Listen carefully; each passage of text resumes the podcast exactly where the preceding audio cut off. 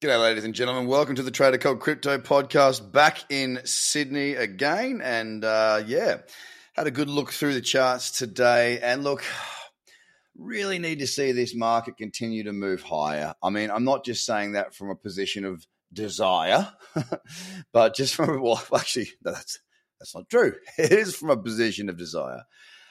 What I mean is, look, we've had a nice run. Let's not um, let's not get that wrong. Let's not get that twisted. We have had a very nice run last week. It's the first time we've seen some, I guess, how would you say, like some momentum to the upside. It's been longer than it has lasted for quite some time. I mean, just looking at the Bitcoin chart, for example, we closed the week up last week. Uh, it wasn't a hugely positive week, up 5.42% but we again failed to carry through. Now, today being Monday, the first day of the new trading week, we are down 0.7 of a percent.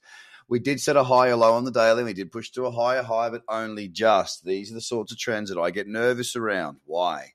Well, the reason I get nervous around these sorts of trends is if they don't continue to carry on through, the one thing that we have to face the fact on is that we may see weakness come back in. Now, I don't want to say that other than the fact that I've got to say that because my job is to just commentate what I see and tell you what I see, right? And right now, uh, what I'm seeing is a bit of weakness there on Bitcoin. Now, we, it doesn't mean it's the end of the run higher. We might still see it, but we need to see it soon. When I look at the eight hour candles, uh, sorry, when I look at the eight hour time frame, we are back in the cradle zone, but we have failed to push to a very significant higher high in that last move up.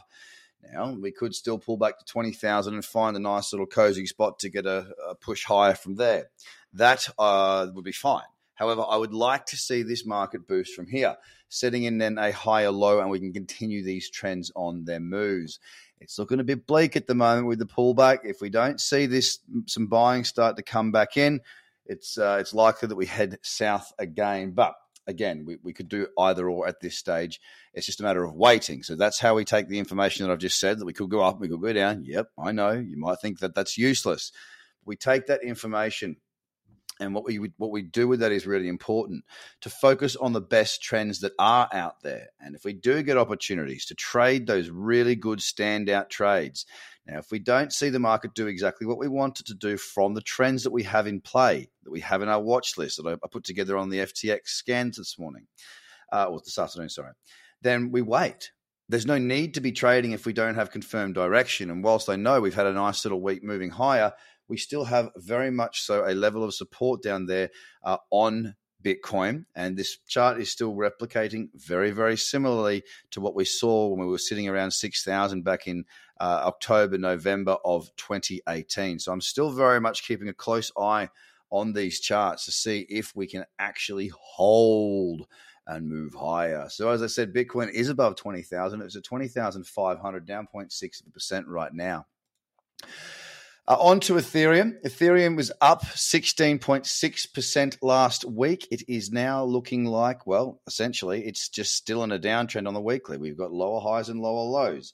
We're back into the cradle zone. Again, I would love to see this market just continue to move higher, carry us through, keep those trends alive.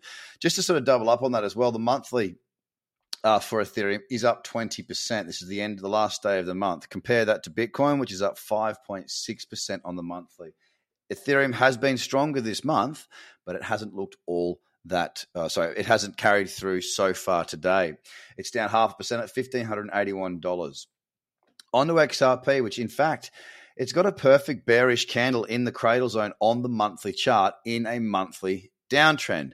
Last month saw gains of 46% for XRP. So far this month, we're down 5%. And of course, we haven't seen a lot go on with XRP for a while. Whilst other markets in our top 10 and market wide shot up over the last few days or last week, sorry, we saw XRP do very little. It closed the week down 2.2% and it maintains its sideways trajectory. There's no opportunities there for me on uh, on uh, what's it called XRP for the time being. It's down half a percent at 45 cents. Uh, Dot's having a decent day. It's up 2%. Sitting back up at another little bit of a region of resistance at, uh, what is that level? It's about 19, sorry, $6.77, 78 cents, something around there. It is carrying through, which is good. It's got to do more on my four hour time frame to get this trend cyclicity back in play. But over the last sort of 45 minutes, it has had a decent little move. Last week we did see Dot up as well. It had a good week last week, 11.68% for the week. And so far for this month, it's up 7.28%. So last week, pulling uh, Dot out of a monthly down, uh, sorry, a monthly seller candle into becoming now more, uh, or looking like we're going to close the month uply. Uh, uply. In the positives, I should say, up 1.7% today at $6.77. Now, Doge, wow, didn't it have a week last week? I assume it's to do with Elon Musk uh, taking over the reins at Twitter. Last week, up 95%. The month is up 97.66% on Doge. A phenomenal bounce back there on Doge. And it is a chart that I will watch on the lower time frames if we can get some cyclicity back. I don't mind jumping onto markets that are moving, uh, you know, spare of the moment type stuff. Sometimes we can find really good little lower time frame trends to take advantage of moves. And that's the sort of play I'll be looking for for Doge. It's now at 12.2 cents, up 3.8% today.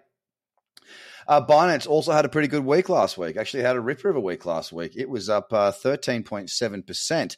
Uh, strong trend, still running very nicely on the four hour. If I get a bit more of a deeper pullback on the four or the eight, that could be a tradable opportunity. Around $300 would be my place or my preference to be buying cradles around that level.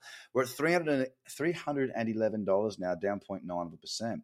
Cardano's at 40 cents after having a, well, it went up a bit last week, not a huge amount. It was up, well, actually, sorry, it was up 12%. It's, it was a good week for Cardano. It's run straight back into that 42 and a half cent mark, found resistance and has since pulled back.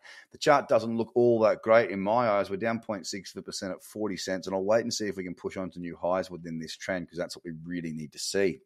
Solana, another one here that we uh, we did see a week that was in the positives, 12.6% up. Nice numbers to be saying that we're up but I want to see it continue through. We're down 0.9 today at $32.66, and it really needs to get up through the high that it's set of $33.87 and then do it by a fair margin for this trend to maintain its, uh, its relevance and its consistency.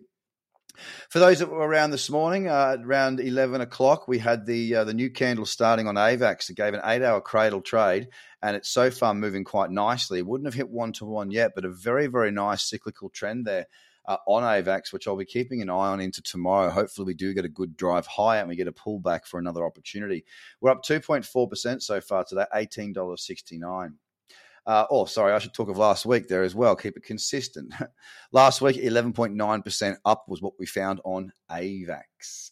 Uh, on the Tron, finally, in our top 10, down 0.65% at 6.2 cents. It's like XRP had a really slow week. It did close up 2% last week, but it didn't see the run, sorry, the, the sort of run that we got from other markets in our top 10. Very, very slow there. Uh, for Tron last month it was down 3.7%. So far this month, 2.8% it is up.